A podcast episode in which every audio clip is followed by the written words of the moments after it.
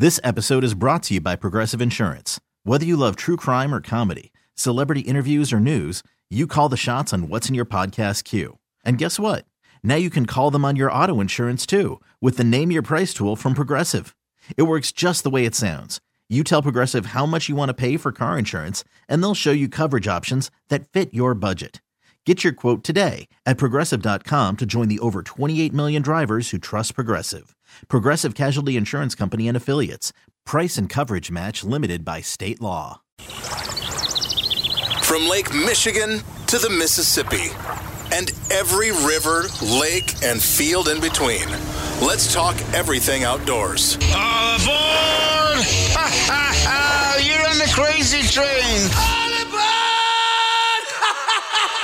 Welcome to the Skipper Buds Cutting Edge Outdoors. Fasten your seatbelts for a wild ride through Wisconsin's outdoors. Only on Sports Radio 1057 FM, The Fan.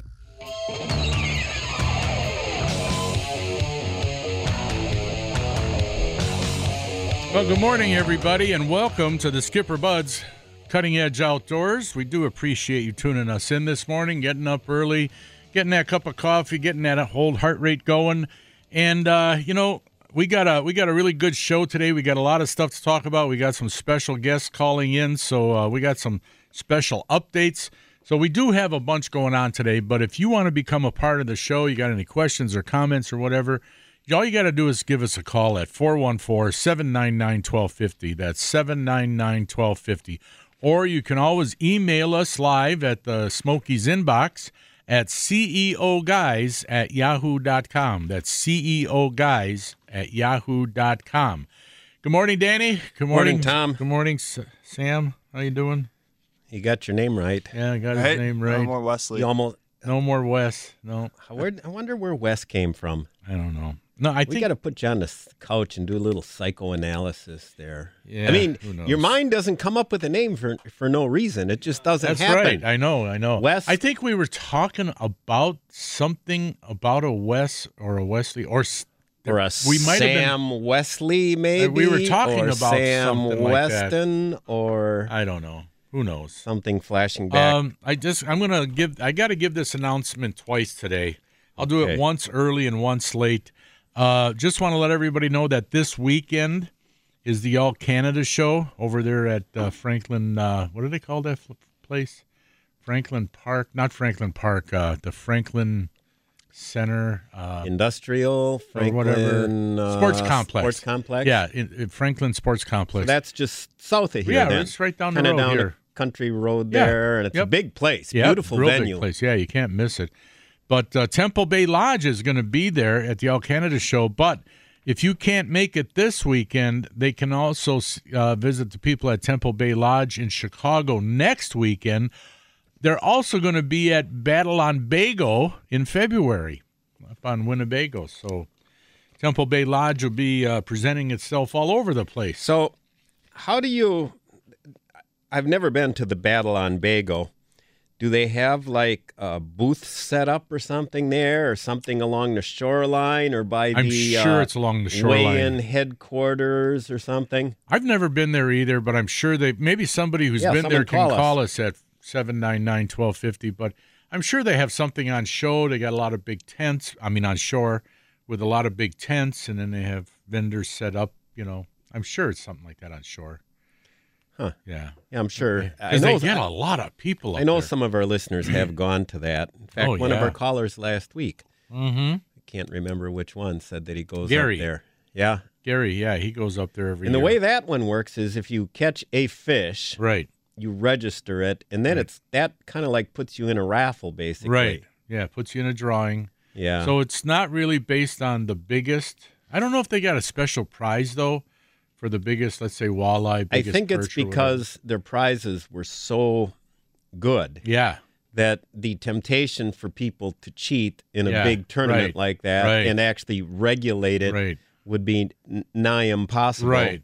But I'm I'm just saying they might have like a twenty five dollar reward, you know, prize for the biggest walleye, or maybe a trophy, maybe just a little trophy I don't know. for the biggest walleye. You would think so, maybe, but who knows? maybe just a trophy. But yeah, you're right though. It, there's so many cheaters out there that for the for Oh. the cash prizes and stuff. for the cash and a truck. Don't they give away like a truck too? They got some trucks they give away. I, I don't It's know, like, they, oh my uh, goodness, yeah. I suppose you you could go online there later once you get your uh, computer going and look yeah. it up. I, I got it up there now. I mean, oh, and we also at, at 7:05 we got Jim Saric calling yep. the Muskie Guru, uh, and uh, he's going to be giving us a call talking about the All Canada show. He used to be the uh, the guy who ran uh, He- Musky Hunter magazine. He owned it for a while. but I guess now he's just doing his TV show. Right, right, right. And he typically films.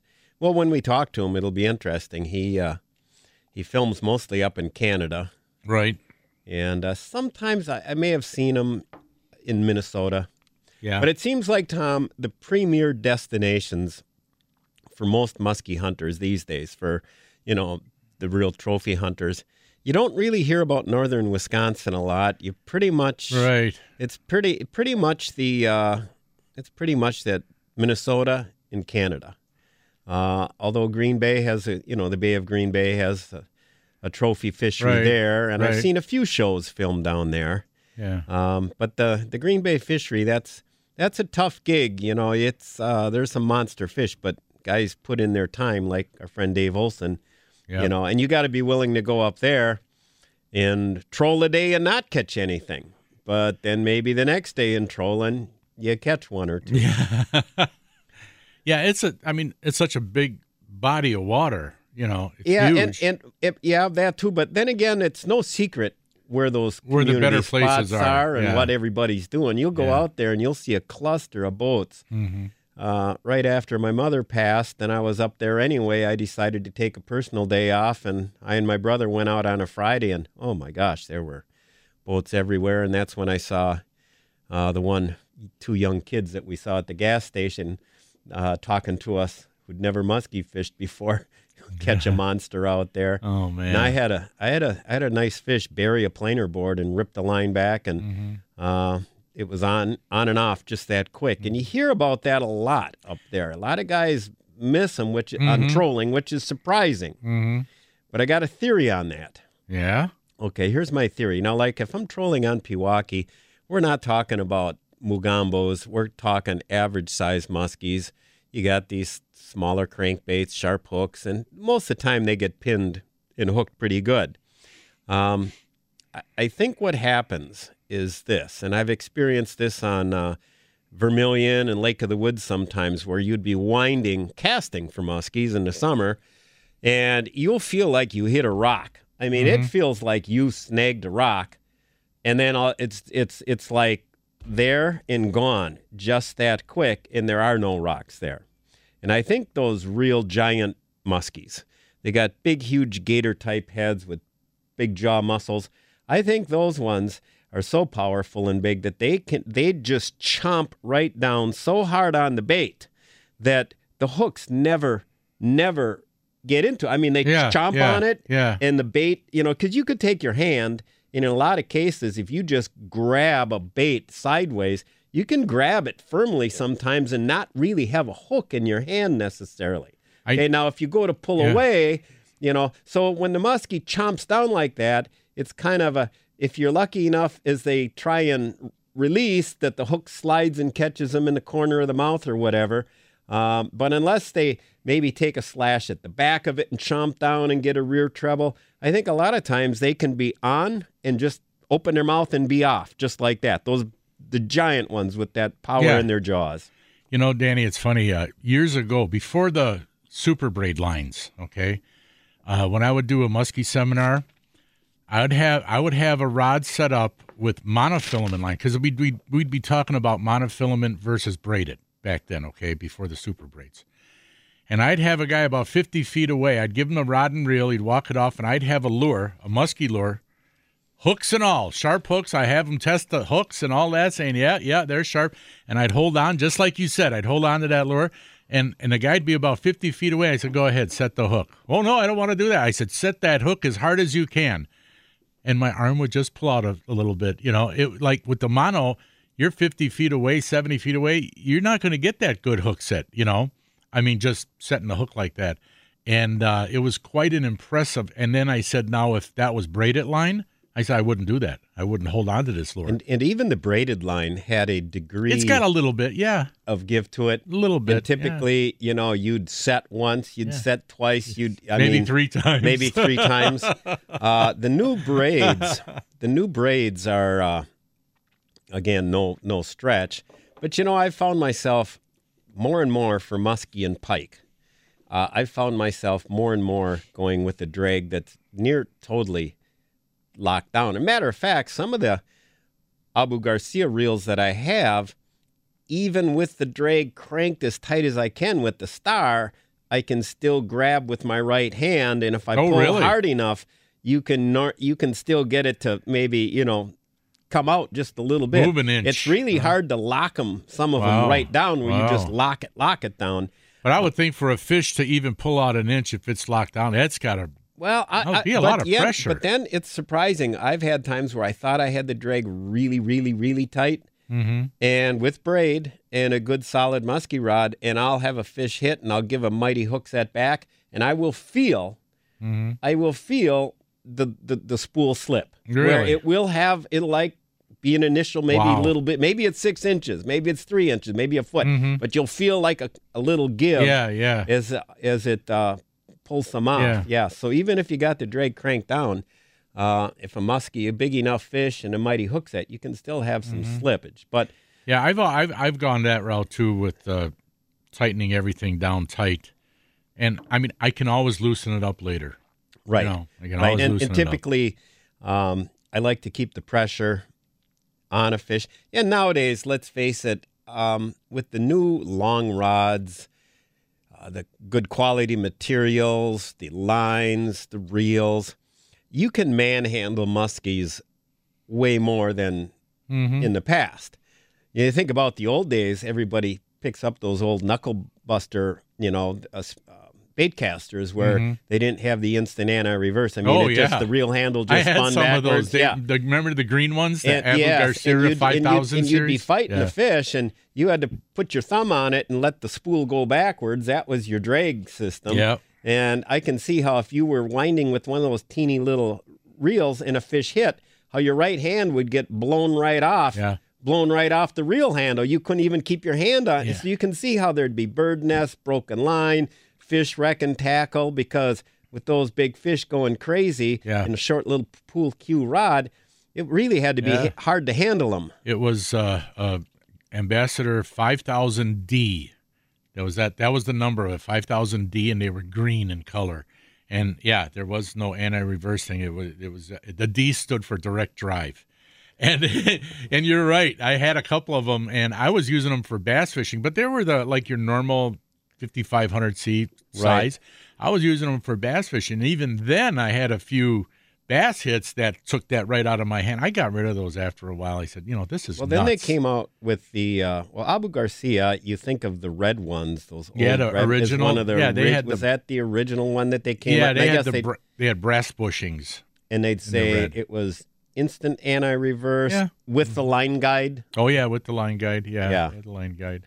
And then the C's were the ones with the uh, uh, ball bearings. That was Yeah. the more expensive one. Yeah, the C's had the ball bearings. The I forget the the five thousand didn't have a, a letter after it. I don't think. And those were the red ones. that ones. was my first Yeah. real musky reel. Was a five thousand. Mhm. It worked pretty good. Yeah, I mean, I Remember I when. Daiwa came out with their millionaire musky reels? I do. I never Yeah. did have any experience with them. I, I had one for a while.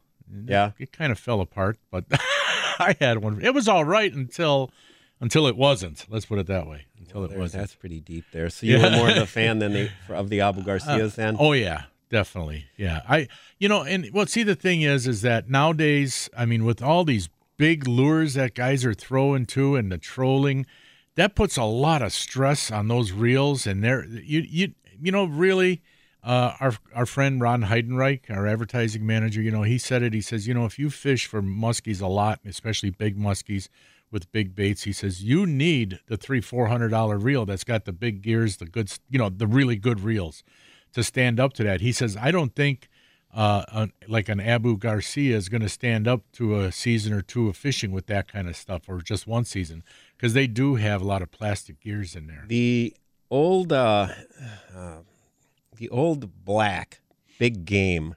Uh, Eric, my our friend Eric years ago was big into. He he first started throwing the big giant. He came up with the bucktail called the G train. That's before. Yeah, a, yeah. That's before a uh, super cowgirl or cowgirl was ever thought of. And he he always loved throwing giant baits.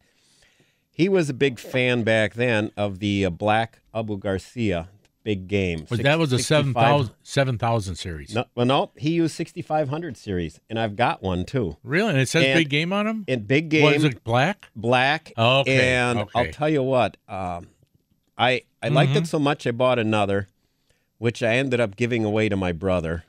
Which I kind of regret. I kind of. I- Sorry, Tim. Well, no, he's got it uh, because that was one kick butt um, kick butt reel, and um, Dave, who works at Badger, Yeah.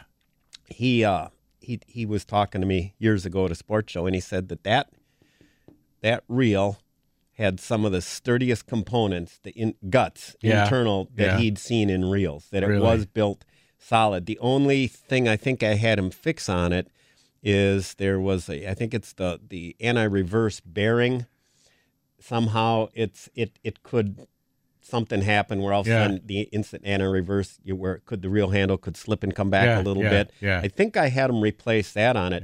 But i was using a, a super cowgirl up on vermilion with my good friend steve milliot who found that fish for me knew right where it was and i uh, launched a long cast with that big uh, super cowgirl with the wind at my back.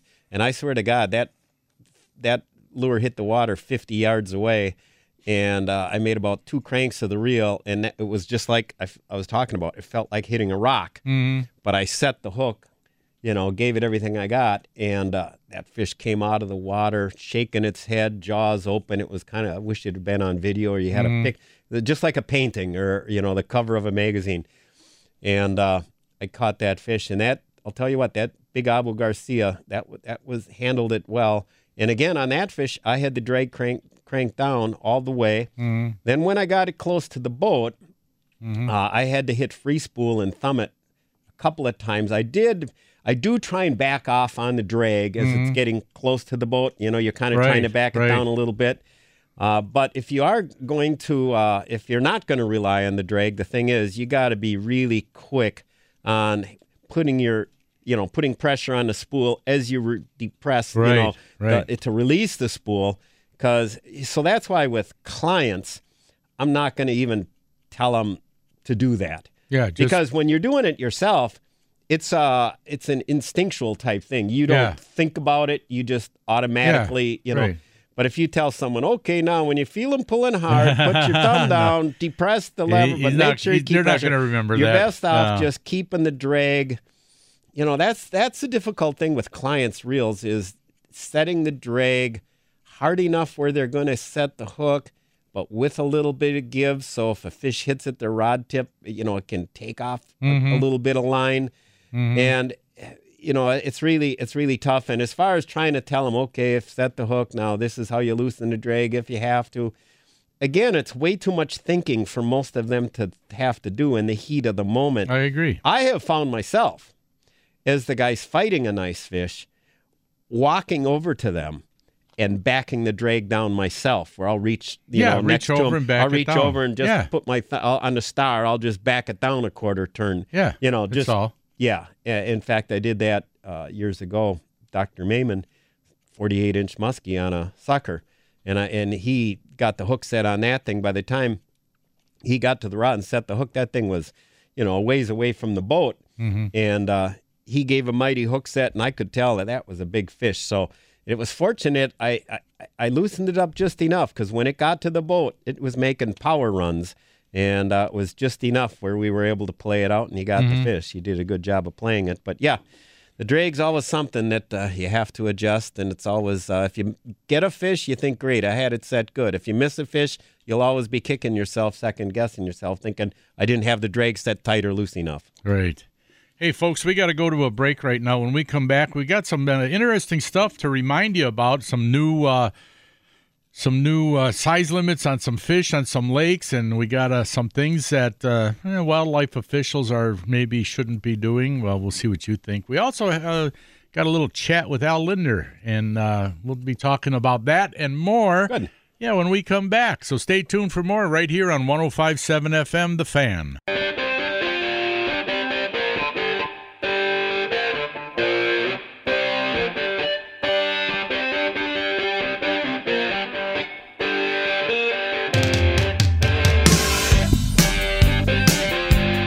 Welcome back to the Skipper Buds Cutting Edge Outdoors. Uh, I'm Dan Bush, and this is my friend Tom Neubauer. Evidently, uh, we forgot to introduce ourselves at the beginning of the, of the show, but Sam, I told Tom they know who we are, right?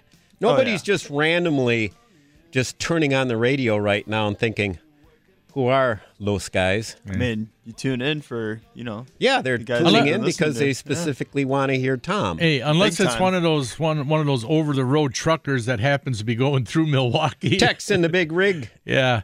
Uh, just want to remind everybody on Lake Winnebago, we got a three fish limit this year. So for you ice anglers going out there, no more five fish. And and now this is where I don't know for sure. Somebody's going to have to call us at 799-1250. You know everything, Tom. Is what do you the fi- is the size limit 15 inches now or is it still no size limit? I didn't keep the whole article.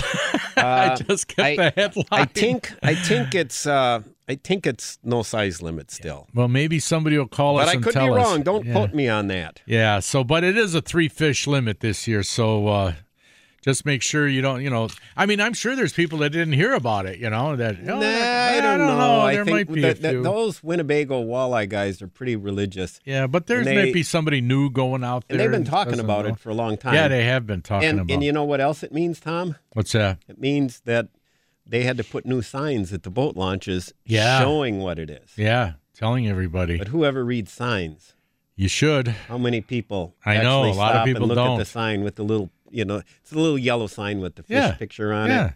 and the size limit, Nobody and bag limit. signs. And how about this? You know how okay, well we talked about wolves a lot on the show about how they do things with the wolves and all that. Um and the problem though is that sometimes animals are reintroduced into areas that uh you don't want them. People don't want them. Like at first when they reintroduced the wolves into Wisconsin, the majority of people, especially people in northern Wisconsin, didn't want them. But what about uh, Colorado reintroducing grizzly bears? What if they wanted, to, or Billings, Montana, saying, you know what, we don't have enough. Let's get some more in here. Or what if they wanted to do that in Wisconsin and Minnesota? You know what? We used to have grizzly bears years ago. Let let's let's start a herd of those. Sometimes, you know, there's a reason the animals are where they are. That they moved away from where the people are. you know, Well, I, actually, I don't know. Would you want to bring them back? I don't know. grizzly bears to where? They're th- well anywhere. I mean, where they're How about anywhere- Wisconsin? Well, that's just it. Would you want to bring grizzly I bears into Wisconsin? I don't think that grizzly bears were. What is? How do you say Native? that word? Indi- Native? Indignious? Oh, is that it? Indignous? Indig- Indigenous. I indigenous. know how to spell indigenous. Indigenous. Good pronunciation, Tom. I can spell Thank it, you. but I could never say it. Um, I don't think they are to to Wisconsin. Now I know I know elk were. Yeah. Actually, elk actually were. So when the DNR, I think the way they look at it is this way, Tom. And I'm not a DNR biologist or of any from any state. Um, but I think when they look at bringing species into an area, they only bring species that were at once time native to that habitat. Mm-hmm. They're not into bringing anything different in. Mm-hmm. Although I could be wrong on that because think about it. Where, Think about where rough grouse 300 years to- ago, you know? were rough grouse Yeah. native to Missouri because back initially in 1977, right around there, uh, I read a little uh, paragraph in Outdoor Life magazine. They had like a little news section, and they talked about how the Wisconsin DNR had swapped some ruffed grouse to the with the Missouri, you know, DNR, whatever they call them down there, for some turkeys. hmm And while the rest is history here, where Mm-hmm. the turkeys have taken off, I don't hear of any great ruffed grouse hunting in Missouri. But even then, um, uh, it's in. I'm wondering whether ruffed grouse were even native. Well, you know, yeah, I'm to looking there at ever. Yeah, I'm looking at like you look three, four hundred years ago. were there like let's say grizzly bears in Wisconsin and Michigan and that? I mean, that's not that all that far away I from the. I mean, I mean they're they're in Canada, you know. So I mean, yeah, they're mostly west, the western part of the country, western Canada. I'm sure you could Google original but I'm native. sure. It- they got maps. You, can Google and it Yeah. would say original native range. I mean, heck, there were dinosaurs all over the United States years ago. So the Latin name, the Latin name of the grizzly bear, I believe, is Ursus horribilis. yeah, yeah. I think it means horrible bear or something like that. And How do you know that, but you don't know the- indigenous? well, I knew indig- indigenous, but well, see, I, I know Latin. Well, yeah, I'm just- indigenous isn't I'm Latin. just saying, you like I know Latin. You just like blew I'm my greatly mind. with that. knowledgeable. so, It's like so fluent. down, buddy. I'm a teacher. I know lots. So, Ursus horribilis, and actually, uh, I believe uh, it initially got its uh, classification during the Lewis and Clark expedition when they were Yes. exploring west. Yeah. And they started encountering these horrible bears that uh, they would take, you know, five, six, seven, eight, 20 musket shots, you know, to, Yeah. to stop. You know, they didn't have, you know, Winchester 338, you know, No. back then. Uh, and did you know they called them white bears? Lewis and Clark and their group called. I mean, they didn't call them brown bears; they called them white bears for some reason. well, I'm guessing. Don't ask me why. I'm I read that somewhere. Well, I'm guessing that they, hence the grizzly, because a lot of time when they say grizzly bear, they had kind of a, uh, kind of a silverish kind of a color to them. Like a Kinda light like- brown, like a light brown, a no, like a tan, like like, a, tan? like a dude like an like old guys like us, Tom, with the kind of the beard that's Oh, half when you get- and yeah, half kind of get- get gray I think that, that's yeah. yes, I think Oh. that's kind of where the grizzly bear. Okay, but okay. Uh, again, there's all kinds of different color phases. Sure, there of- are. of, Yeah. of bear yeah, as well. yeah. But I Hmm. think that's when it first got its. Uh, what Well, do they call that taxonomy, where they classify plants and animals? Yeah. see, Well, we stick got- around, Sam. you know- are learning a lot, buddy. after You the taking gut, notes on this stuff? You Af- might- there's a quiz shortly after. Yeah. Pop quiz. Don't be surprised. Yeah. After the gut report, we got some other stuff coming up. I got I got all my stuff laid out here. I got a number of different I'm things really to talk impressed about. with your organization. Yeah, Tom. got a number of things. Been looking in magazines, you know, and uh, pulling out different things to talk about. But anyway, coming up next, folks, is the gut report. And uh, we just got a few commercials that we got to do. Got to pay some bills, and we're going to be right back here on 1250 AM and 1057 FM. Come here, I'm gonna eat you! I'm bigger than you, I'm higher in the food chain! Get in my belly! The gut report is brought to you by Discount Liquor. Well, I'm going to give you a Ted Nugent like recipe. No amounts, just the ingredients. Ted Nugent does that a lot. But teriyaki sauce is, is really, I mean, most people like teriyaki sauce. You can use it for marinating stuff, you can use it as dipping sauces, you can use it just a whole bunch of. One of my favorite ways is I marinate wings, chicken wings in it, and then put that on the grill or in the oven and uh, my whole family really likes it. But teriyaki sauce can be used a number of different ways. But here's the basic ingredients, and I'm sure you can figure out how much to use of each. You got soy sauce, brown sugar, vinegar, garlic powder, powdered ginger, and diced green onions. Piece of cake, right? Yeah, I'm sure you can figure. I mean, you've been listening to this long enough. You can figure that out. You're chefs yourself. The Gut Report is brought to you by Discount Liquor, where you'll find the best price, selection, and service at 51st and Oklahoma in Milwaukee and Main Street in Barstow and Waukesha. For weekly specials, go to discountliquorinc.com.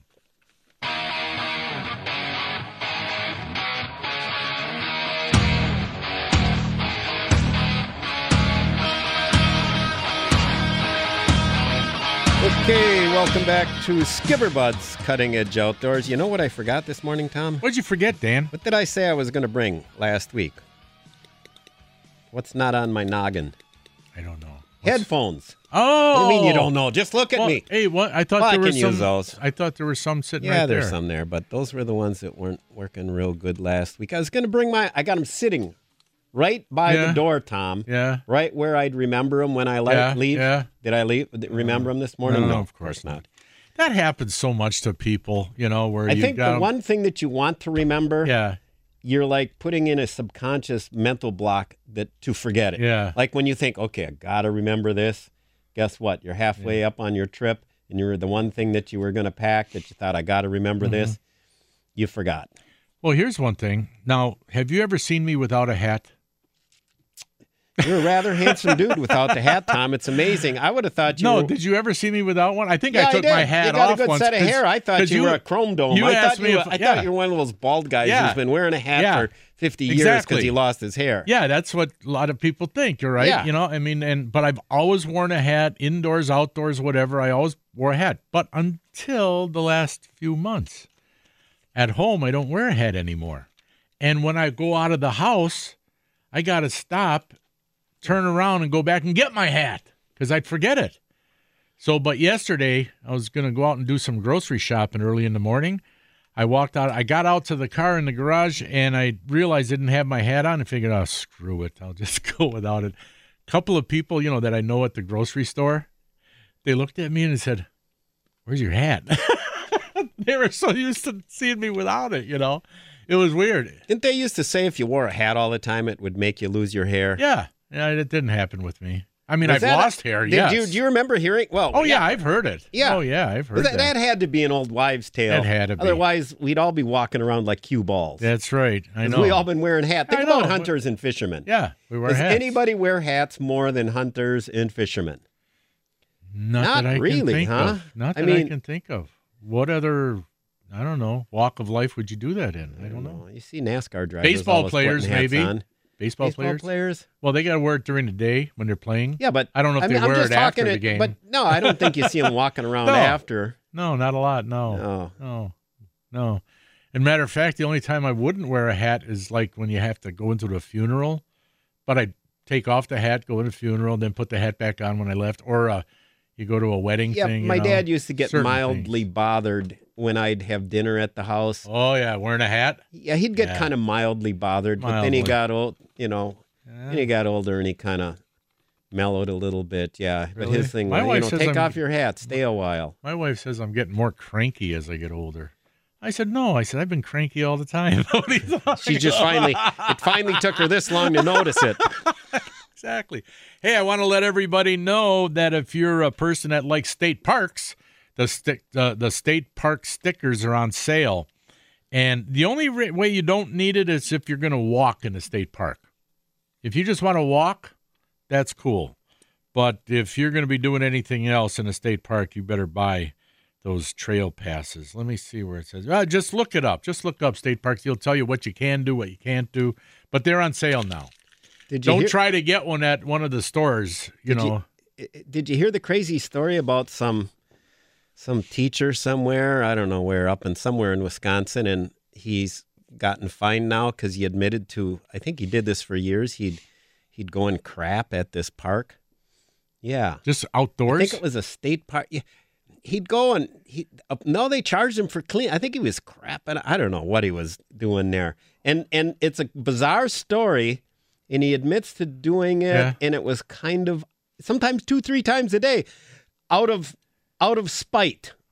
he so- didn't like the state parks for some reason. I don't know if he didn't like this one park. or the it one was, park. You could go. I, it was on the news yesterday. It's, you know, it's one of those stories you'd rather really not hear on your way to breakfast. Oh, yeah. But some crazy guy who, uh, Huh. yeah. Now I wonder, state parks. I think there's a regulation too. So he was a crazy guy in a state park. Um, I, I I think there's a regulation on firearms in state parks. Oh too. yeah.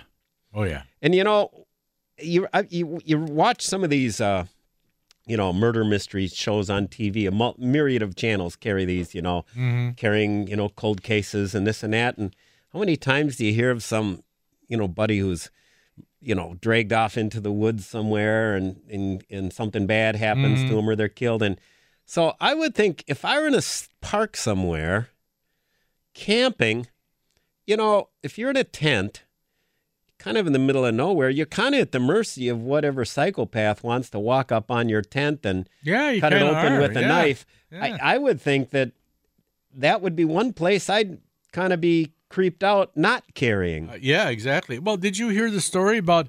Okay, you know, there's there's a lot of people out there who think, oh no, nobody should carry guns, you know, but I mean, they don't think it's right for people to have concealed carry licenses. But I feel better about we we that we have that because you know uh, it just happened. It was on the news. at a, a church. It was down south somewhere Down in a Texas. church. Yeah. And all of a sudden, some crazy guy comes in and starts shooting. Well, there was one guy who had concealed carry. He had a gun, pulled it out, and dropped them Well, the story before actu- he could shoot too many people. The, the story actually Yeah. was that uh, there was some dude and he actually pulled out a shotgun yeah. and he shot I think two people. Now I'm thinking he must have been it must have been a sawed off shotgun for him to be able Yeah. to conceal that. Right. But he had not only one Tom that from what I heard from the story and I haven't followed it a lot um, uh, uh, like half a dozen concealed carry people immediately drew down on this Oh. guy and it was the one guy that dropped him Yeah. but it this went, all went down in like six seconds Yeah, it was quick. and they took him out. But yet the and they recently passed the law in Texas that said it was legal to concealed carry in a church. Yeah. Uh, and at the time, there were some of the Democrats that had uh, had criticized. I think Joe Biden was one, in fact, Yeah. who said this is a ridiculous law, this and that. Well, the fact that these guys could legally carry in a church saved the, saved countless Yes. lives. So it I- wasn't the fact that the concealed carry was caught. Listen, the guy with the shotgun. Does he give a rat's behind about what kind of laws are out No. there? If he's going to go out there, and it's a shotgun now, so they Yeah. can't go yell assault rifle, black rifle. Uh, it's a shotgun, right?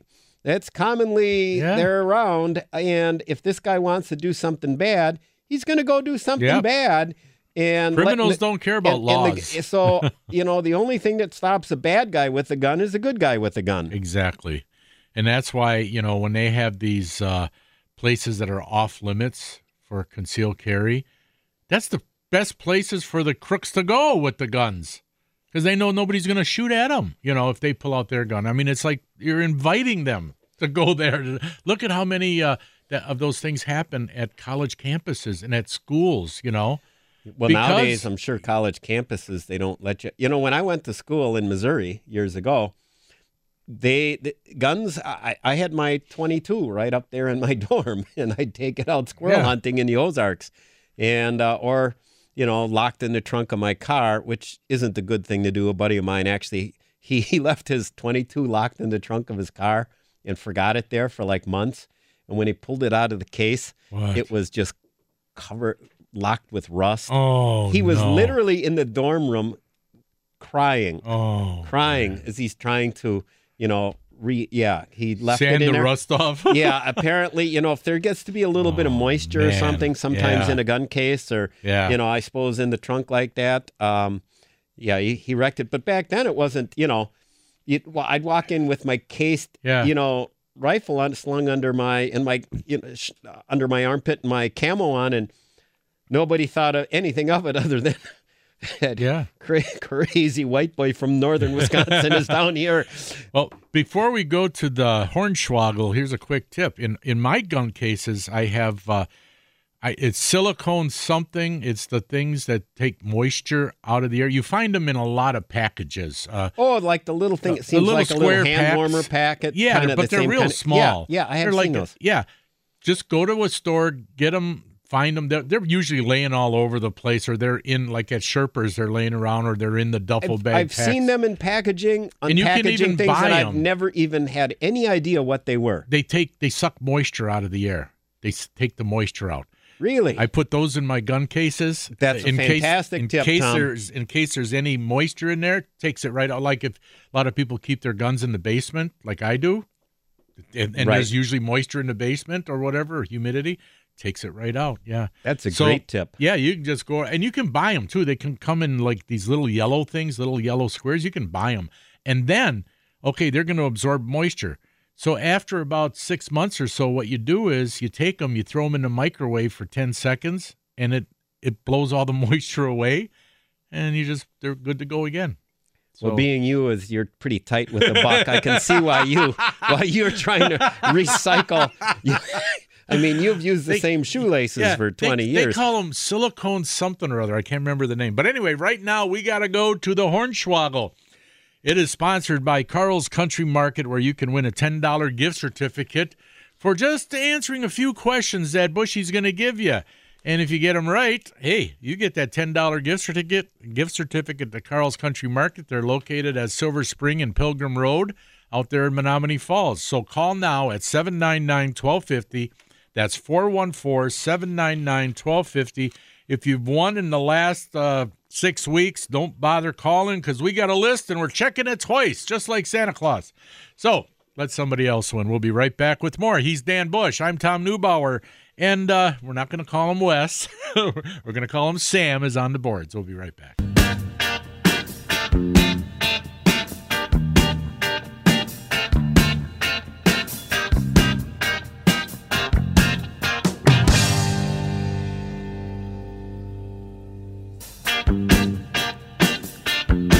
All right. Welcome back to the Skipper Buds Cutting Edge Outdoors.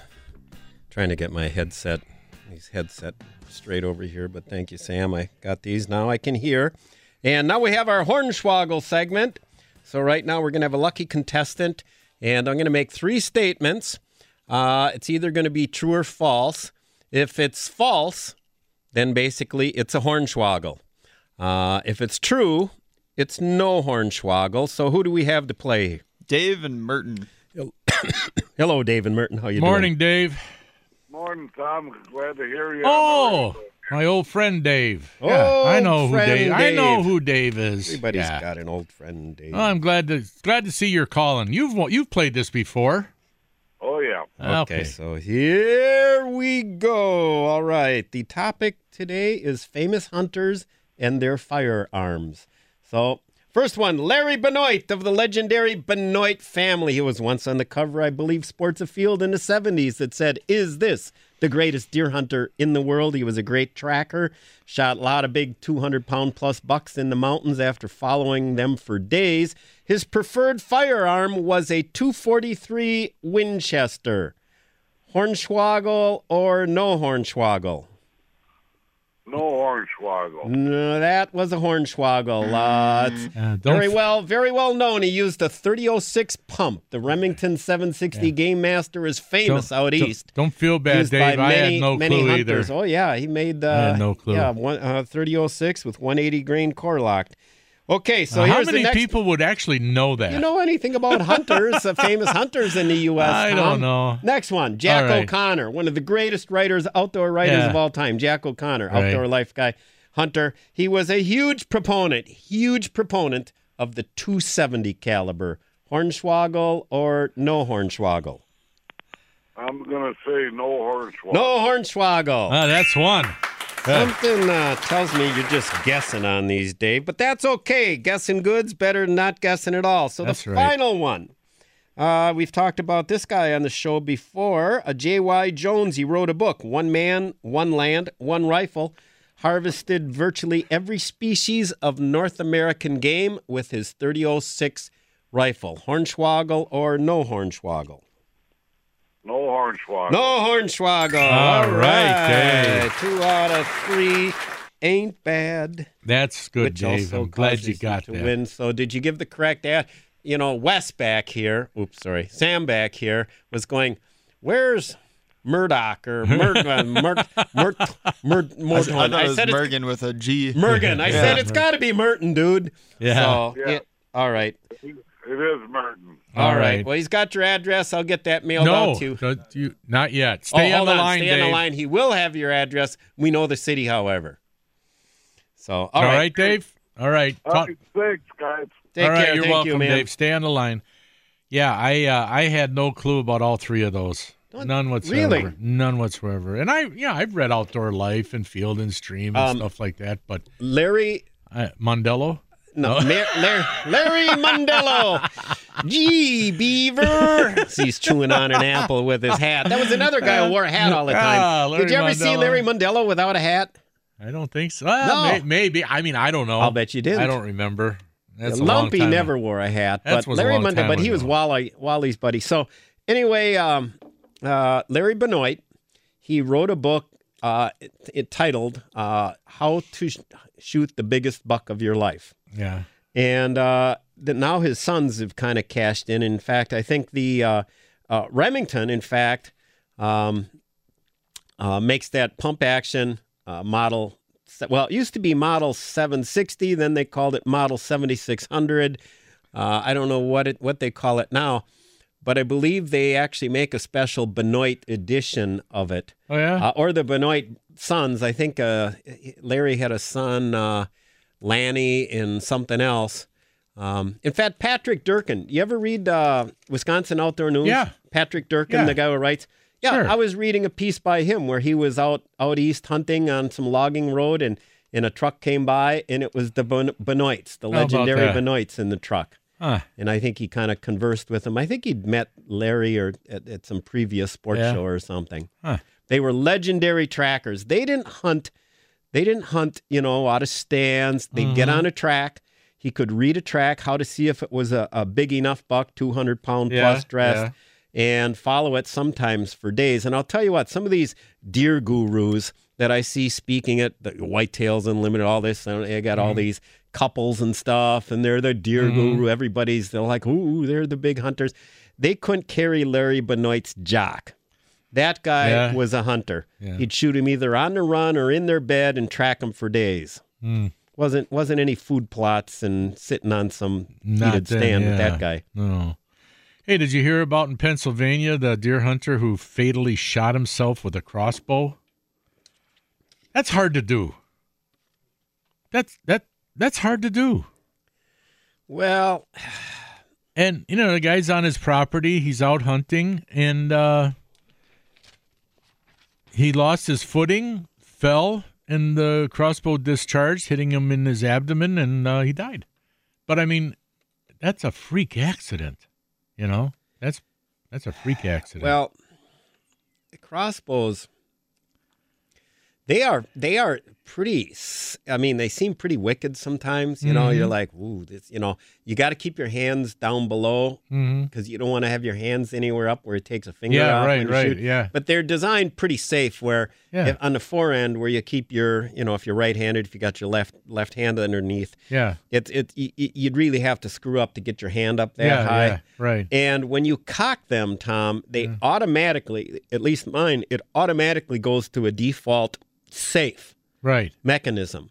Yeah. Um, in fact, the only way you can, um, when you're done hunting, you have to carry a dummy arrow with you, a non-hunting Right. point, and, poss- and possibly a crossbow. I carry a crossbow type target in the back of my truck. Although if there's a sandbank or something you could shoot into earlier in the year, uh, but you have to shoot it. You got to discharge it. To Yeah. discharge it. Yeah, you got to Yeah. pull the trigger, yeah. Otherwise it's cocked all the time. Although my dad used to come home with his old crossbow, where he'd just take the arrow out and he'd just leave it cocked in the case. really? Yeah, didn't know if because they're kind of right. like locked into position. Although that oh. all seemed a little made me a little nervous. But how could Well- d- does it have details? No, just that he was just lost his footing, fell, the crossbow got twisted around, I guess, shot him in the stomach. Hey, here's another weird That'd one. be a horrible way to go. I know. I'd Here's a- rather fall out of the tree and just break my neck as opposed to ugh. Hey, this is this is down in your where you went to college any more somewhere good near news there, Tom. in uh, Missouri. Yeah, where? Now, there's a school. The school sponsors a raccoon hunt every year. Let me guess. It's a fundraiser. Uh, Drury College. No, no, uh, it's not a college. It's just this. Uh, it doesn't say the school. it was a school. Oh, It's just a school, right? And uh, the, all these people, they get together, they go coon hunting, you know, they get some raccoons, and then they cook them up. It's a big fundraiser. Have you ever had raccoon?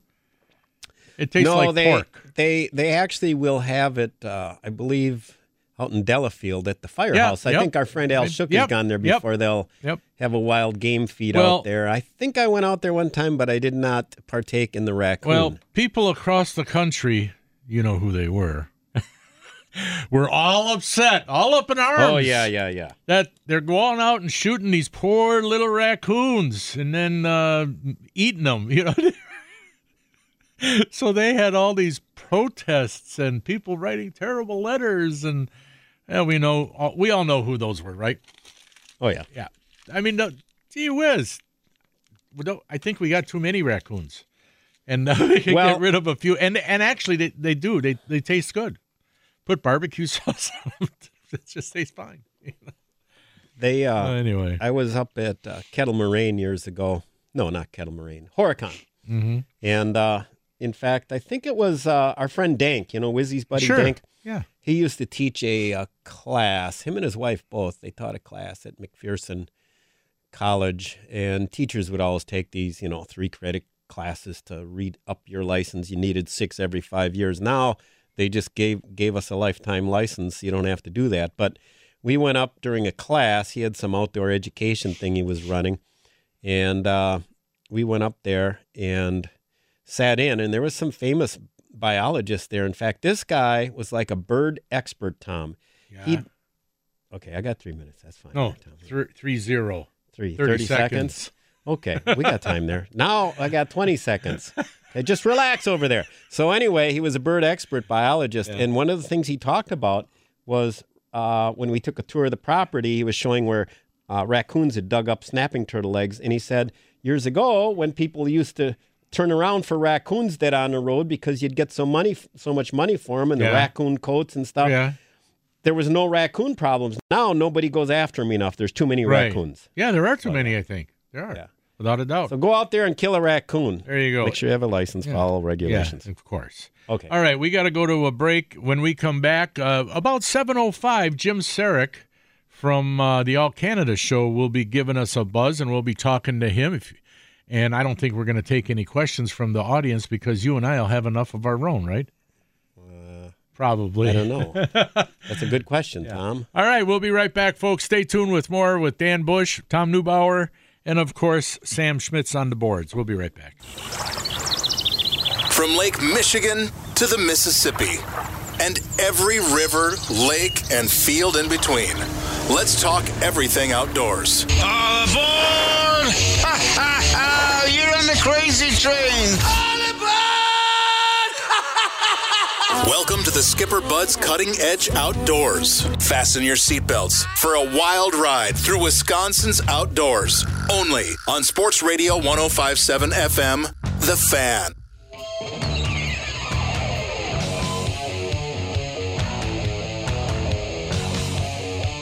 Hey, good morning, everybody. Thanks for sticking around for the second hour of the Skipper Buds Cutting Edge Outdoors. He's Dan Bush. I'm Tom Neubauer. We got Sam Schmitz on the board. He just loves coming in on a Saturday morning early after being at the station till twelve little at happier night. than normal. You look a little happier today than you normally Yeah. do. Uh-huh. But anyway, Yeah. if you want to get involved in the show, 799 1250 is the phone number. That's 414 799 1250. Or you can always email us live at ceoguys at yahoo.com. Oh, as a matter of fact, oh, and we have do have a caller. Don't forget, Jim Saric is going to be giving us a buzz here. Um, and uh, he should, as a matter of fact, this could be him right now calling. As a matter of fact, It could be, I think. And we do have a couple, uh, an email or two, I think. So okay, wow. is that Jim on the line from the All Canada show? Yep. All right. On the line now, folks, we've got Jim Saric. He used to be the owner of Musky Hunter magazine. He doesn't own that anymore, but he does still do his own TV show, Musky Hunter TV, which is uh, airs on uh, Saturday on Fox Sports North. Good morning, Jim. Good morning. How are you? Good, good. I'm Tom Neubauer. He's Dan Bush. Morning, Jim. And uh, so you're How are you guys? you're going to be at the All Canada show. Yeah, I'm looking forward to it. I've got a, a fun muskie seminar I'm looking to talking to everybody about, and it's always good to kind of go out to that event. And uh, you know, there's so many great exhibitors and resorts out there, and you know that from from various Canadian locations. That it's always great to see what you know what happened last year. You know, see all the photos, talk to them, and you know, it's just kind of a good time to kick off the new year and start the, the sports show season. Well, people should go to your seminar because uh, would I be incorrect in saying you've caught thousands of muskies? I have caught an awful lot of them. An awful sure. lot of them, yeah. So what what time is your seminar and are you doing it multiple days or just just one day or what? Uh, I'm there today. I've got a seminar at noon, and I've got one at four, and it's really kind of covers some simple steps to catch muskies in Canada. And I'm trying to make it simpler for people and and let them understand this isn't the fish of 10,000 casts; that they're not impossible to catch. And you know, the great thing about Canada, there's a lot more fish that are in shallow cover and they're easier to catch.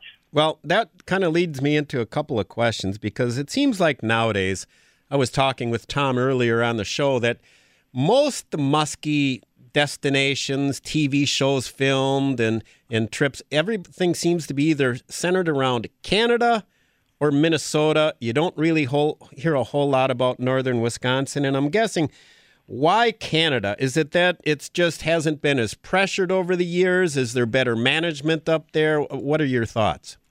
Well, I mean, I think I think that you know certainly to you know just you know to make one point. I mean, I do film shows in northern Wisconsin and on you know, and I've done them in the Madison chain, done them in Green Bay, all, all kinds of places locally in Wisconsin. So, um, but and, and they're great destinations. But I think the key thing that that um, about Canada is that you have a lot of fish that are you know a lot of larger fish that are clo- that are relate to shallow cover, and the spots are generally smaller. So even though these lakes are really big, you've got a lot more larger fish relating to shallow cover. So um, there's just more opportunities. Hey. I, I think that's really what it comes down to. Jim, this is Tom. I got a question for you. Would would the seminar that you're doing would that also relate to maybe Wisconsin lakes that guys are going to? Yeah, I mean, you know, I'm, yeah, when it comes to, you know, I'm going to touch on things like, oh, the, you know, lure choice and the figure eight and timing on how you approach when you see a big fish and pattern fishing. Yeah, I mean, some of those same principles apply. I mean, I grew up, yeah, I live in Illinois, but I grew up at the place, and my family had a home in in northern Wisconsin, so I grew up fishing in northern Wisconsin. That was kind of my home waters, all the Vilas County stuff up there, and mm-hmm. so a lot of those same principles that I learned apply when I go to Canada. There are just some things you can do in Canada where, you know, for example, you can you can continue to fish faster and keep casting shallow cover, and sooner or later a large fish is going to show up. Where, when that, whereas well, that might not happen in some Wisconsin waters. You might have to fish open water or do some different things. So Yeah. there are some differences, and, and plus the Canadian waters. Let's face it, they're you know, a small bay in some of these Canadian waters is larger than any northern Wisconsin lake. Yeah, we're talking to Jim Saric from the Musky Hunter TV show, who's going to be at the All Canada show. Danny, Yeah, Jim, uh, I was going to ask you this. Um, you know, Canada, I went up to Lake of the Woods years ago, and I, I, I was clueless. I got a map. It was pre. Well, I got. I guess I had a cheap handheld GPS one that you know, old black and white. You couldn't really even read it. Um, and I found, like you said, a lot of muskies and shallow water. And the thing I noticed is that you could find the same fish in the same shallow point or whatever day after day. It just seemed like you can really kind of get zeroed in on them. And we had reasonable success. Uh, and Lake of the Woods, of course, is one destination. But uh, are there any are there any great undiscovered countries up there? Are there some secret lakes up there in the middle of nowhere that are still untapped for muskies? I would say yes, there, there definitely are. You know, some of those, and uh, you know, I mean, obviously in the Northwest Ontario region, you know, there are you know there are lake there are smaller lakes because there's so many of them that have muskies in that area, and you know, I, and there's you know smaller gravel roads, and anyone who's really willing to explore those waters, you know, near or adjacent to you know, a place like Lake of the Woods or near or adjacent to Eagle Lake or in the, you know, you can, there, there are smaller gems. I mean, I certainly don't know all, all of them. I think that if you move towards Eastern Ontario and you go north of Toronto, and a lot of people don't think about that, but if you go north of Toronto, there are lots of lakes and there's smaller lakes that, that I fished and I filmed some of them on my television show that are outstanding and they just don't have the number of musky fishermen that you see in that area that compared to um, the stuff in Northwest Ontario or Wisconsin or Minnesota for that matter. I bet you some of those uh, lakes that have never been touched, the only way to get to them is by a float plane. It You could know? be in some of those, yeah, it could be. But I, I but Yeah. I do have a couple friends, you know, the guys I meet at some of the sports shows, and and they, you know, secretly pull me over and they show me photos, you know, of big fish, and you know, and they they have a smaller boat, and they, you know, and they, you know, it's an adventure. It really is. Well, I would think who wanna do it. some of those guys willing to, with a smaller boat, maybe a 14 foot aluminum boat that you can take down some goat trail and get into a lake that the guys with the big Rangers aren't going to be getting in. You might be able to get into some untapped water there. So I oh, can. for sure. Oh, there's no question. Hey, what, what? Oh, I was going to ask real quick. What? What about? I haven't heard much about the St. Lawrence River lately. Ever since Jim O'Brien caught that big fish, you know what? What's going on up there? Yeah, no, the St. Lawrence is still still good. Yeah, it is. Don't huh? get me wrong. I mean, it is it is still good. I mean, they, um, you know, it, it like any any other water, it kind of goes through ebbs and tides. But but there are still, you know, every year there's a lot of big muskies to get caught from the St. Lawrence. Um, it has the genetics to produce some of the biggest fish. In fact, some of the Canadian biologists say the the growth rate right now in, of muskies in the St. Lawrence is the fastest anywhere anywhere in North America. And so, you know, I would say that the St. Lawrence is not your place where you're going to go catch all kinds of numbers. Um, but you know, it, you can definitely catch trophy fish, and they tend to grow fish that are larger. I mean, legitimately, um, you know, fish that are 55, 56, 57 inches long get caught out of the St. Lawrence every year. Well, we're on the subject of big fish with muskies, which always gets me most excited talking monster muskies. Now, uh, you've fished a lot of places, you've caught a lot of monster fish. Um, let me ask you this: uh, I'm- I'm sure you've probably seen some monster fish. Have you have you ever seen anything up in Canada that you think might approach record status? Uh, do you think it's possible somebody could could get? Everybody talks about the Bay of Green Bay, of course, and other spots, St. Lawrence, Ottawa River, I guess. But how about up in Canada? Is it possible? Yeah, no, it, it certainly is. Now, I personally, I mean, the the largest fish I've caught is 57. No, actually, a 58 inch incher is the biggest lengthwise. I mean, I caught one that was like 56 inches that weighed 53 pounds at the heaviest, and so I've been pretty fortunate to knock on wood that you know I've caught a few other big ones like that in that range. That I the fish I've seen, I've caught. I have not seen one in the water that I'm like, oh my gosh, that's so much bigger than a 57 or a 58 incher that I've caught. Um, but I'm sure they exist. I mean, don't get me wrong. I just been fortunate on those, you know, on that end. But um, I, I think that the like the true, let's say, world record caliber muskie, they exist in Canada, and uh, but there's not many of them, right? And I, and I think realistically, that fish probably exists in the Great Lakes system. So it would be in you know Lake Huron in Georgian Bay, for an example. There's all kinds of rivers that are up and that that are up and down Georgian Bay, you know, and then flow into Georgian Bay, and these muskies spend spend the summer out in the bay, and then in the fall, and then you know come in and they stage near some of these rivers and, and spawn in the spring and move out. So I think there's gigantic fish, potentially world record fish, that live in those areas. Hey, we- potentially with the St. Yeah. Lawrence. Hey, Jim, you know, whenever I'm in a bar in northern Wisconsin, uh, everybody I talk to has seen a world record muskie up there In their lake. in their lake. Sit at the bar. Hey, there you go. The DNR shocked the world rescue Yeah. record out of here, you know. Yeah, that happens all the time. oh, yeah, I know, I know. I, I, I hear those stories. I laugh. I mean, I get a lot of bass fishermen come up to me and they're like, they'll tell me like, they're like, Jim, what's your biggest muskie? And I'll tell them, I'm not, they're like, you know, I saw one bigger than that. You know, I, I he swam under the boat. You know, one of those same things, bass fishing. And I'm like, Yeah. okay. he You know, was as, he was as long as the boat is long. Now, yeah, now, okay. Jim, like Jim, if you're a nice guy, which I'm thinking you are, you probably just smile and nod your head. Tom over here, he's a jerk. He always has to disagree with people and go, "No, you didn't. You didn't see that." Yeah, he's got to be the know-it-all. You know, I I oh. just kind of let the people talk. Yeah, yeah, you kind of have to. I, I think I've I've made the mistake. I think I've made the mistake a couple times. You know, being in in the wrong mood, saying, you know, well, you realize that fish probably would have been bigger than any that was ever caught in history, and then they, they continue with their story, and then you're just okay. I need to leave. You- you Right, know, right, you're- right. I'm you're- with you, Jim. You're right, Jim. You got to be in the. Uh, it, you got to be like in a bad mood or something. You know. Yeah. I know. Yeah, I've been there a few times. So you're promoting Canada. Yeah. Um, what what primary lakes uh, would you suggest? Any suggestions for going up there for a first-time muskie fisherman? Yeah, I would say that there's a couple things that you know that, that certainly Lake of the Woods is. There's a lot of different resorts on Lake of the Woods, and that's a great location in Northwest Angle. Uh, I mean, in the Northwest Ontario rather, because you know all throughout the lake, I fished all of that section, all of all of Lake of the Woods, and there's great muskie fishing and lots of resorts there, and uh, and so you can, as you said, you can go, you can find them, see them, and catch them. Um, in that same area, you know, there's some great stuff up um, if you get up near Vermilion Bay, um, you know, Cedar Lake and uh, the Indian chain of lakes, they're much smaller bodies of water. They're more, I want to call them more Wisconsin size, Wisconsin, Minnesota size bodies of water um, that are more manageable. So if you don't have a big boat, going to the Indian chain that's comprised of a bunch of smaller lakes that has lots of muskies.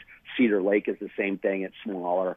Um, to do that getting started. If you want to travel towards eastern Ontario and go north of Toronto a couple hours, there's a whole group of lakes they call the Kawartha Lakes, and they are loaded with muskies. They're much like Wisconsin lakes. They fish just like them. You'd, if you, anybody who fished northern Wisconsin could go to the Kawarthas and feel totally at home. but the lakes are larger, you know, so you've got way more spots, but um, you just feel totally at home fishing.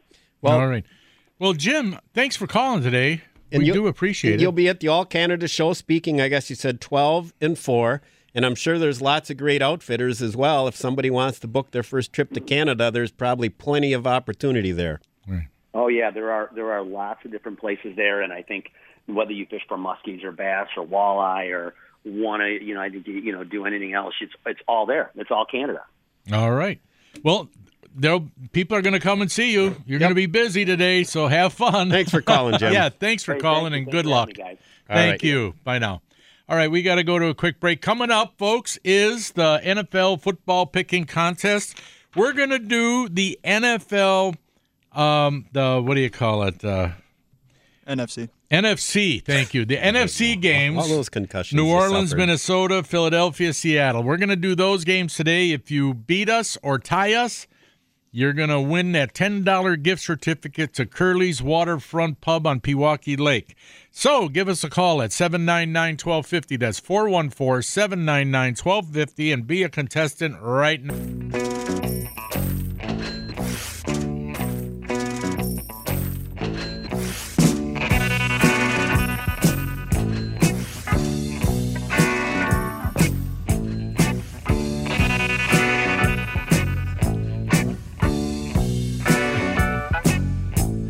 Okay. Welcome back to Skipper Bud's Cutting Edge Outdoors. Time for the NFL football picking contest. And who do we have? Roger? Roger and Cudahy. Hey, Roger. Good morning. Morning.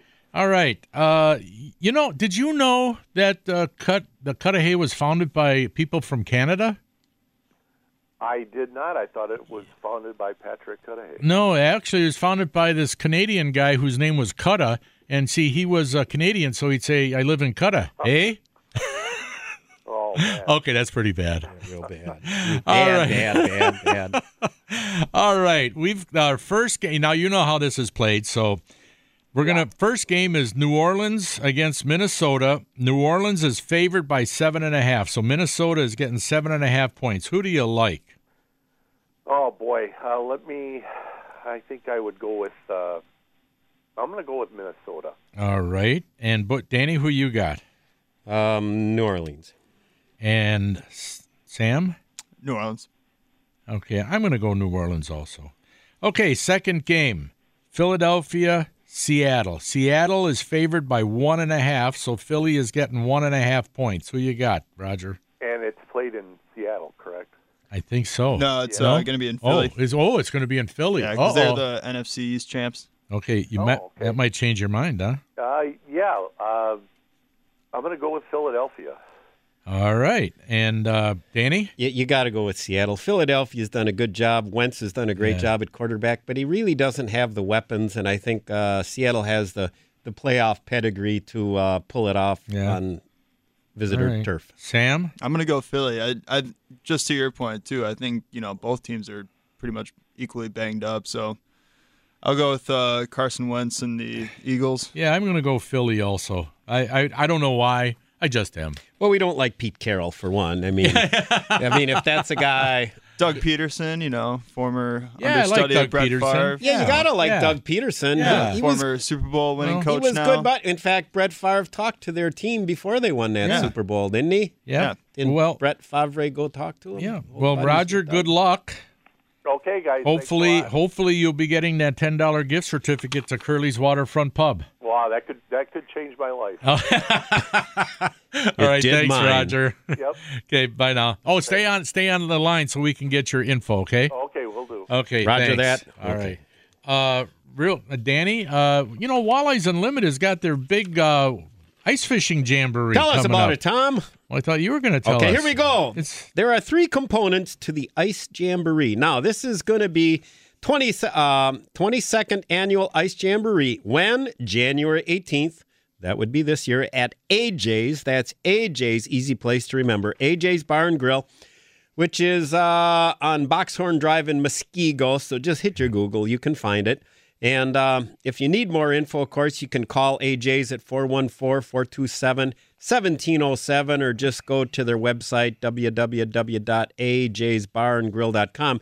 Now, there's three components to it. First is the uh, fishing derby. Uh, fishing hours are five to twelve, so you got to get up there a little. A lot of derbies guys go till like three o'clock, four o'clock. This one here, you got to get out there early. So get out there at five. Have your tip ups drilled by five. Tune in on the radio and listen to us at six. Um, this year, you may fish on Big Muskego Lake or any other local area lakes. Like Little Muskego, Tichigan, Wind, Fox River, those kind. Yeah, I'm assuming it doesn't specify, ones, but area ones. Um, yeah. Not Lake Winnebago, I'm guessing. No. Get your Fish Derby t- entry tickets at AJ's Bar or from a club member. Now, they're only five bucks each. But here's the thing uh, even if you don't uh, win, I believe, I'm going to keep reading here. I'm sure that puts you in a raffle. Um, anyway, uh, they're five bucks each. There's six fish species in the contest walleye, bass, pike, perch, sunfish, and crappie. Uh, bring your fish to AJ's by 12:30 p.m. to be measured, length in inches, and entered. So it looks like this one isn't weight, Tom. Looks like it's inches, and they'll have prizes for the top three in each of the six species, which is kind of nice because a lot of derbies, Tom, they only Yeah. offer you a prize for the biggest fish in each species. Uh, this one uh, has uh, three, three, uh, one through three in each species. First 50, second 30, uh, third 15. Uh, the prizes will be awarded ar- about 2 p.m. Now, then they've got the super meat raffles. So Walleyes Unlimited is known for having outstanding meat raffles, quality meats. They got bacon, they got pork, tenderloins, ham, steak, Yeah. summer sausage. They'll have it all. The meat raffles begin at about 11:30 a.m. and those go all the way till 5 p.m. So you can just go into AJ's and buy some raffle tickets and uh, I'm guessing watch a game on TV or whatever. Uh, separate raffle tickets are required for each meat raffle, but they normally go around and sell the tickets Right. and announce it. So, so you got multiple chances at different raffles, and then third are the merchandise raffles. Now these are conducted all day long. Uh, the general raffle is the big draw. Thousands of dollars of prizes are available to be won. First prize is 500, uh, second 250 cash. They've got other prizes that include Packers, Brewers, Badgers, Bears, Cubs, Blackhawks, team jerseys, Jiffy Power Auger, uh, Keurig ca- coffee maker, fishing rods, gift cards, etc. Now the tickets are available from club members and at AJ's, like I said, and again they're just five bucks each, or three for ten, which gives you more odds, Tom. Or you want to know what the best deal is? 10 for $25. Um, so that's 250 a ticket. So 10 tickets. The drawings for these prizes begin at about 5. And the good thing is is you can buy tickets from members or at AJ's. Fill out your information. You don't have to be present. Okay? So if you do win, they'll be able to contact you, eh, set your prize aside and let you know when to pick it up. It's their biggest fundraiser of the year. And the nice thing is they use the profits for good, uh, you know, for good events. So it, it funds their public service activities, which include college scholarships, kids fishing clinics, military veterans fishing outing, fish stocking, etc. Um, It's going to so- be January 18th, right? January 18th. So for more information, you can call Walt. I think Walt's called our show before. Oh, yeah. Yeah, call Walt and wake him up right now. I'm sure he'll appreciate that. Oh. 847 710 or 5. Yeah, no, excuse me. 847 710 5453 or Mike uh, at 414 788 3143. Again, you can uh, visit the Walleyes Unlimited uh, USA website as well. Right. All right. We got an email here, Danny. Uh, it says, This is from Adam. He says, Good morning, fellas. On last week's show, you mentioned firearm safety classes at Midwest Shooter Supply. Do these classes cover concealed carry and hunter safety? I'm also looking for the best way to get rid of a varmint rodent. I woke up to the sound of something climbing on my house. Keep in my lie my, in mind, I live in a subdivision. Have a great day and thanks for your time. Number one, it depends. Uh, first of all, just call Midwestern Shooter Supply. Just Google Midwestern. It'll have a, a phone number. Just call them and ask them what it all you know, entails. Well, the website will probably and have the information yeah. that you need there. And as far as rodents on your roof, uh, depending on what kind it is, get yourself a live trap if you want, because you said you live in a subdivision, so you're not going to be up there with a 22, I guess. so, but just get a live trap, and uh, depending on what kind of rodent it might be, I know raccoons like going up on roofs and digging through the shingles to try to get it in a warm attic or something. But uh, you can, uh, you know, you can trap those babies. Well, if you can safely shoot one in the head with a 177 caliber pellet Yeah. rifle at 1,000 to 1,200 feet per second. You know, I'm I- in no way, hey, Tom's you- getting all nervous over here. No. I'm in no way suggesting that you do that. I, I I'm just saying that the that the bandit in me, the Dan Bush, Yeah. the kid who up and grew up in Green Bay, walking the railroad tracks with his 22, he might be tempted But to do something like if that. If there was a police officer listening, they could tell us whether or not that Guess was what? legal or not to use a pellet gun. Nobody's. It's don't ask, don't tell. Tom. yeah, I know. I know I it's mean, not illegal if have you don't get caught. these days. They can shoot Yeah. a varmint if they if they want in the dead of the Yeah. night with nobody around safely. Yeah. Know your target and your Yeah. backstop and quietly dispose of. Uh, And I'm, I'm- not saying to do that, of course, but all I know is what I might do. Right. Well, listen, when we come back after this break, Danny, you know what? We got some info from Al Lindner. All right. The great Al Lindner himself. The great Al Lindner. Yeah. He's going to, it's actually, it's not Linder. It's Lindner. I know an that. Did you know that? Of course, oh, I knew that. Okay. Tom, Well, a I lot mean, of people yeah. didn't know he that. signed my Lindner. brother's. My brother has Yeah. a pink X-Rap that he had the great Al Lindner sign. Is that right? Yeah, and he wasn't going to use it up on the Bay of Green Bay for the Smallies, but then one day he thought, Ah, the hell what it. the heck? And he started, and he caught a, and it. yes, indeed, he caught a big Smallie Yeah, on the I believe it. autographed by the L. Yeah, well, we got uh, some inf- uh, interesting information I'll share with you when we come back. All we ever have. So is you don't want to leave. Stay tuned. We got We're some good boring. stuff. No, never. Uh-uh. We'll be right back, folks.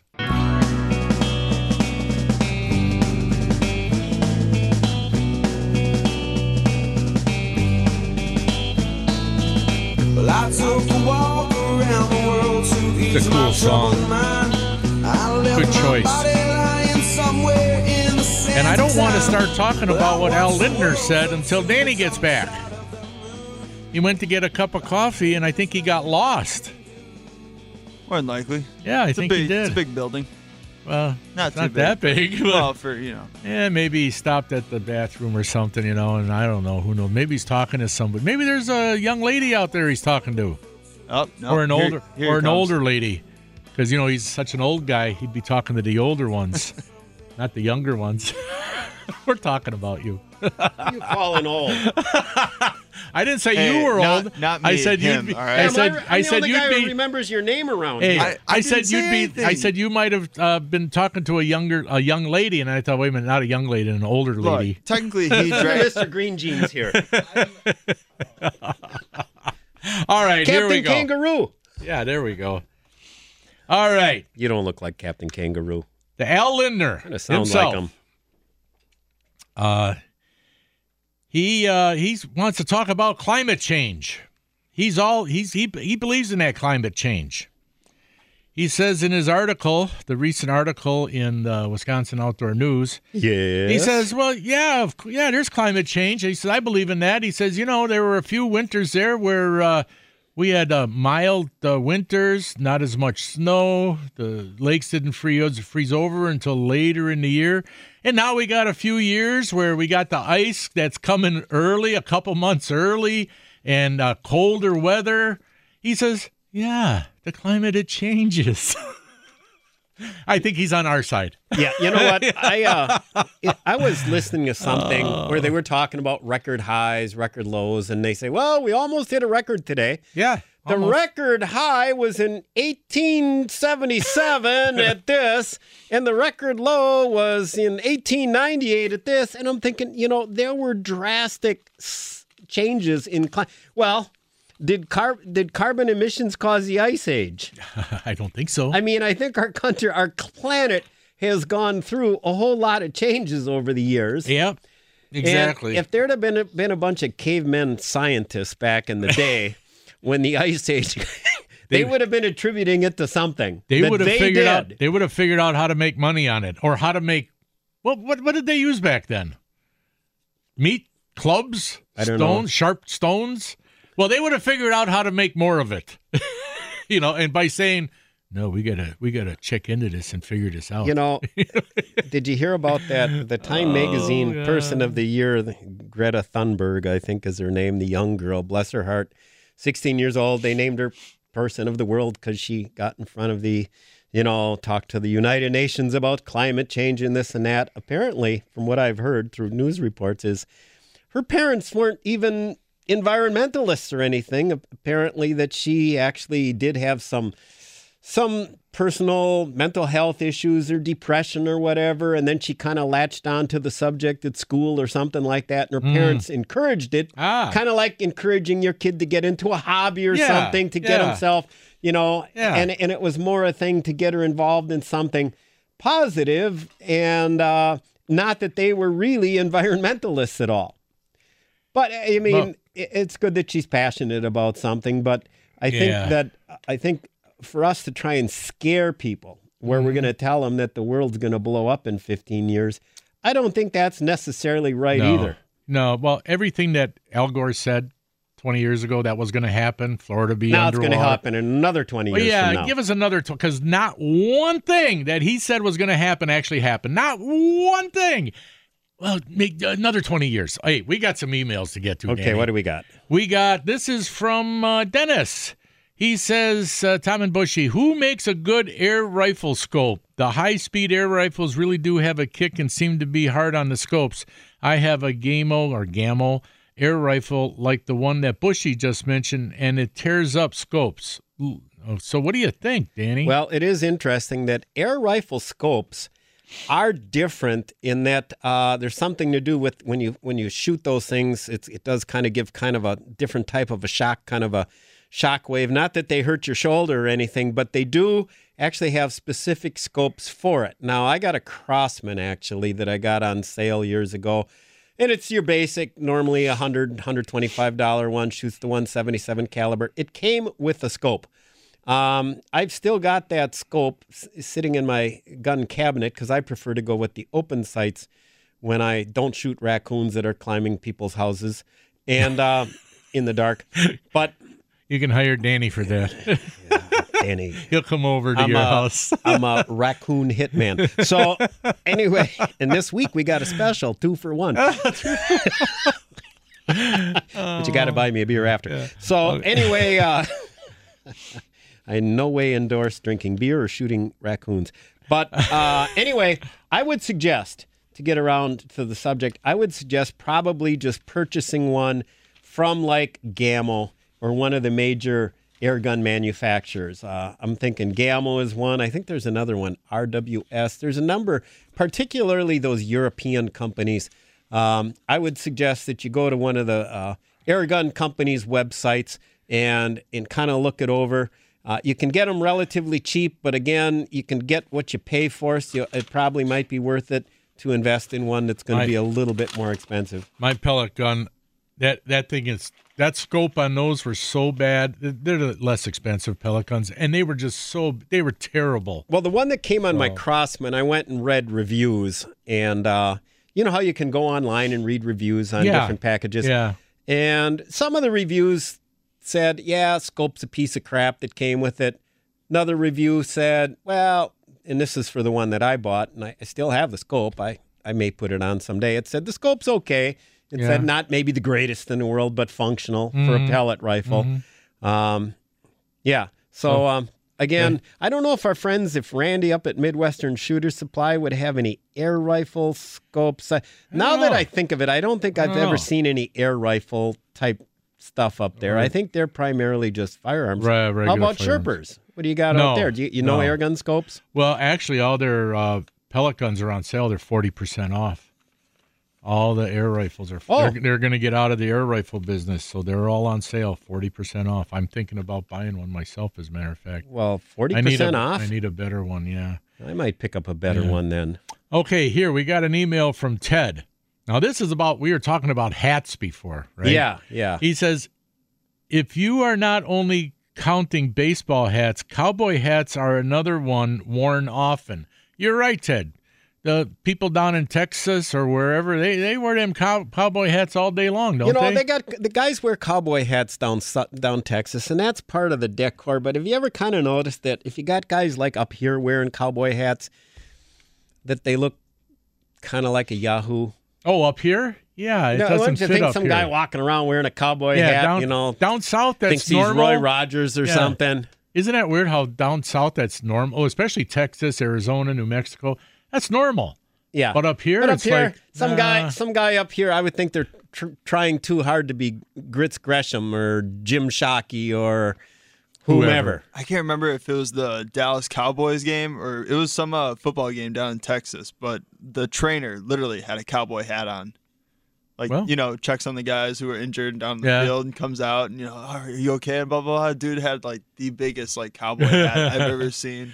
While he's in the game, while he's Yeah. helping him Yeah. on the Yep. sideline, Oh wow. I don't know. I, you know, I had to go. You go. Go ahead. You say something. Oh, there. I, I, no, go ahead. Okay. Uh, oh, and I'm going to do an out before I forget. Uh, we mentioned the All Canada show, guys. Uh, make sure when you go out there that you talk to our good friends at Temple Bay Lodge. Uh, Temple Bay Lodge, uh, they're going to be at the All Canada show this weekend. And if you can't go uh, this weekend, they can catch them at the Chicago show next weekend or at the Battle on Bago ice fishing. And here's the deal my brother in law, Forrest, and uh, my nephew Hayden, they have gone to Temple Bay Lodge religiously since he was a little boy, and they absolutely love the trip. And this is a deal where you can get picked up on a bus and get Yep. go all the way up there, all the way back, everything taken uh, care of you for a fantastic price. So definitely talk to him. I believe Jeff. It's Jeff at Temple Bay Lodge. Definitely check him out. It'd be a great trip. Yeah. I just want to let people know that the prize contests on the Cutting Edge Outdoors are the sole responsibility of the Cutting Edge Outdoors radio show and its sponsors. Any questions or comments should be directed to CEO guys at yahoo.com. Uh, Just got to get that. Also, uh, we got AJ's fishery um, going on. There's lots of great fisheries going to be coming up at Curly's Waterfront Pub. Uh, you Yeah. can probably go to their website and uh, kind of check into uh, what's going on out there. I believe the first one is going to be coming up in a couple of weeks. I think Lunkers Unlimited uh, has one. And real, realistically, all these clubs are great. You know, the the one out at AJ's uh, I mentioned before, where the uh, you know a lot of the proceeds go to good things. Same thing with Lunkers. Most of the area sport clubs, you can buy tickets, support the club because a lot of that money goes to good cla causes, and you got a chance to win something. Yes, I agree. Do you concur? yeah, aren't, aren't we getting a phone call uh, coming up about the safari information? Uh, I I don't know. I don't know. well, we should. Why be. didn't you mention Why- that why- off air why- to me? you know, why are you talking Dan, about? Why didn't you mention? I don't have my cell phone with me either. I, you want to use mine? Do you know the number offhand? No, no. well, hopefully Dan or Mike will remember, and they'll call us. Otherwise, I got the information here. Unless I can tell people. did I put my did I? I can tell people. I got. well, the, well, you can I got just the- hold off on it. There. Yeah, I got the info. If they don't call us, you know, they, they it seems like they always call us in the last break. They never like All call right. us Well, we got another that. break, right? Yeah, we got this All is right. it. As a matter of fact, this is the last break right, All right. now. We got a caller calling in, and so we'll see if that's who we think it is. And we'll be right back. He's Dan Bush. I'm Tom Neubauer. Stay tuned for more on 107 FM The Fan. We're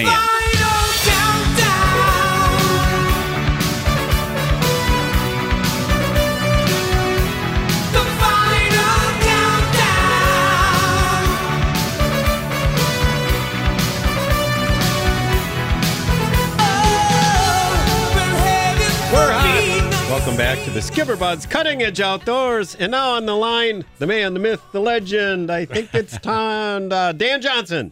Hey, good morning, Dan. Hey, what's up, buddy? Morning, Hey, guys. Happy New Year. Hey, Happy New Year to you too, Hey, bud. yeah, same to you. I, I was in the process of dialing the phone right when you came on the radio and started talking about Oh, is that it. right? Ah, yeah. Yep. Okay. Yep. Well, Okay. that's good. I was just kind of curious. Why do you always call in the last segment? Because we told him to call Oh, during you the last did? segment. Oh, you Well, did? Tom, you always got a question. I don't remember well, why don't that. we talk about this off? Why are we talking on the air about it now? Well, I don't know because we got Jeez, time. come to- on, Tom. We got time. All right, can we let okay. him talk? Yes. Go ahead, Danny. Good, good morning. And once again, t- calling to remind uh, listeners out there that we do have a competition or contest going on right now to win five free days of lodging and daily service at uh, Safaris in Africa. That hunt uh, also includes um, the choice of two trophies. Uh, one is a wild uh, blue wildebeest and or an impala and a, and a. So you can have one of the blue wildebeest plus one of the other two. Along with that, you're going to get a taxidermy credit for the Impala or the Bloodbuck mount. Um, this is a huge, uh, substantial savings. It's for 2020 hunt. You can bring up to four people.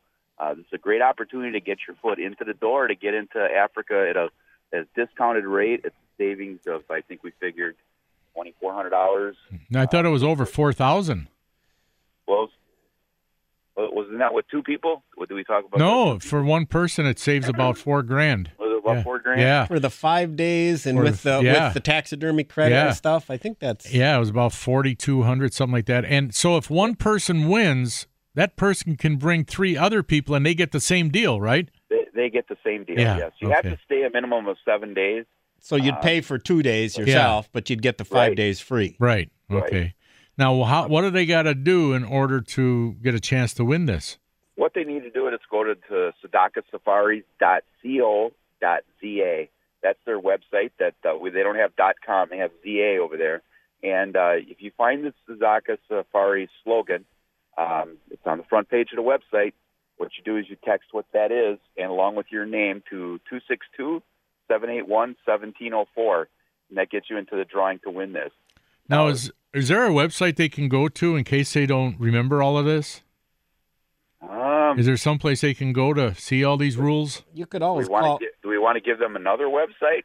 No, just said, oh, that's no. You said that people could call you. You can, people can call me at 262-560-0445 at Dan Johnson Taxidermy, and Yeah. I'll explain all the rules to you and, uh, you know, get you get you more interested in it because this is a great opportunity, especially for the first-time hunter wanting to travel there and really saves a, a big chunk of money. So You can use bow, bow or gun, or if you're an archer and you want to hunt around some watering holes and stuff, this is a great opportunity to do that. Um, several of my friends have done those trips. Our buddy uh, Rod and uh, Rod Grimmy and uh, our buddy Jake, who owns Carly's, he went out there and did the African game, and they both spoke really highly of it. And I would recommend Dan for anybody really interested, they ought to swing by your shop out there in Oconomowoc.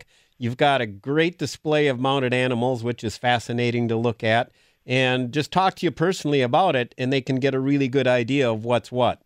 Right, right. That you know, there's a, uh, a a misconception that it's you know super expensive to go to Africa, and and I'm not saying that there's no cost involved, but technically you could go to Africa and shoot you know four or five animals cheaper than you can go to Af- go out west and hire a guide to.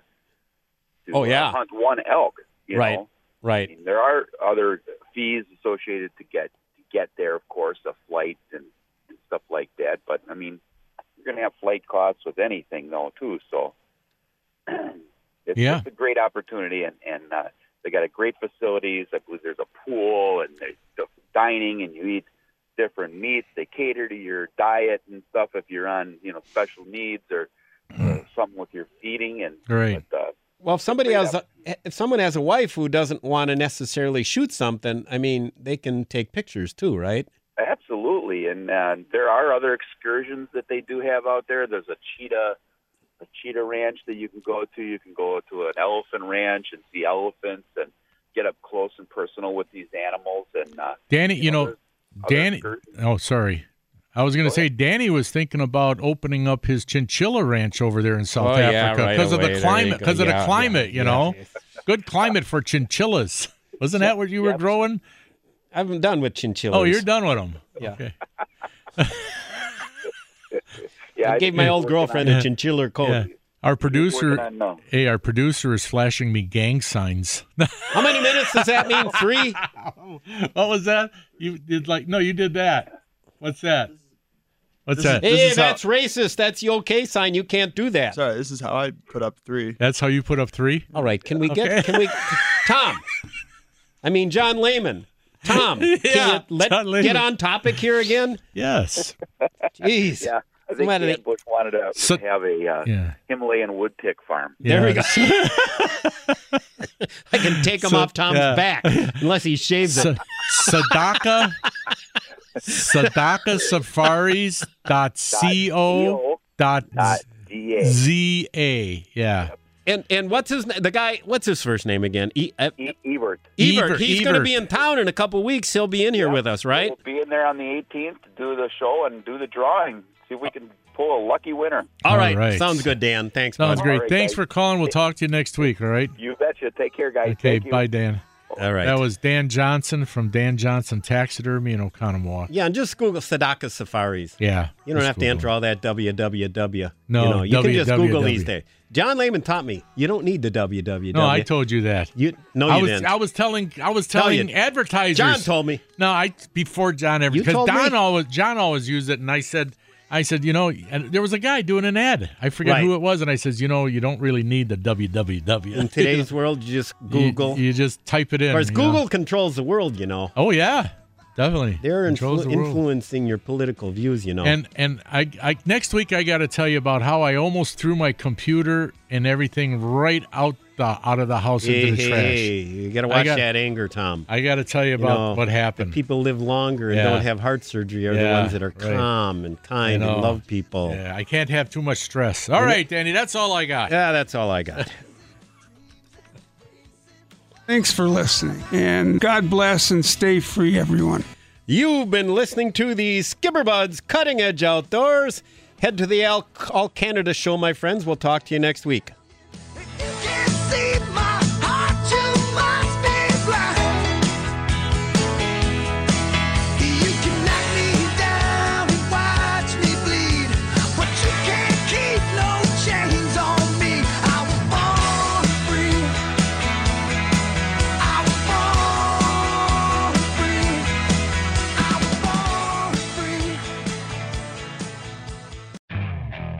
Okay, picture this. It's Friday afternoon when a thought hits you. I can spend another weekend doing the same old whatever, or I can hop into my all new Hyundai Santa Fe and hit the road.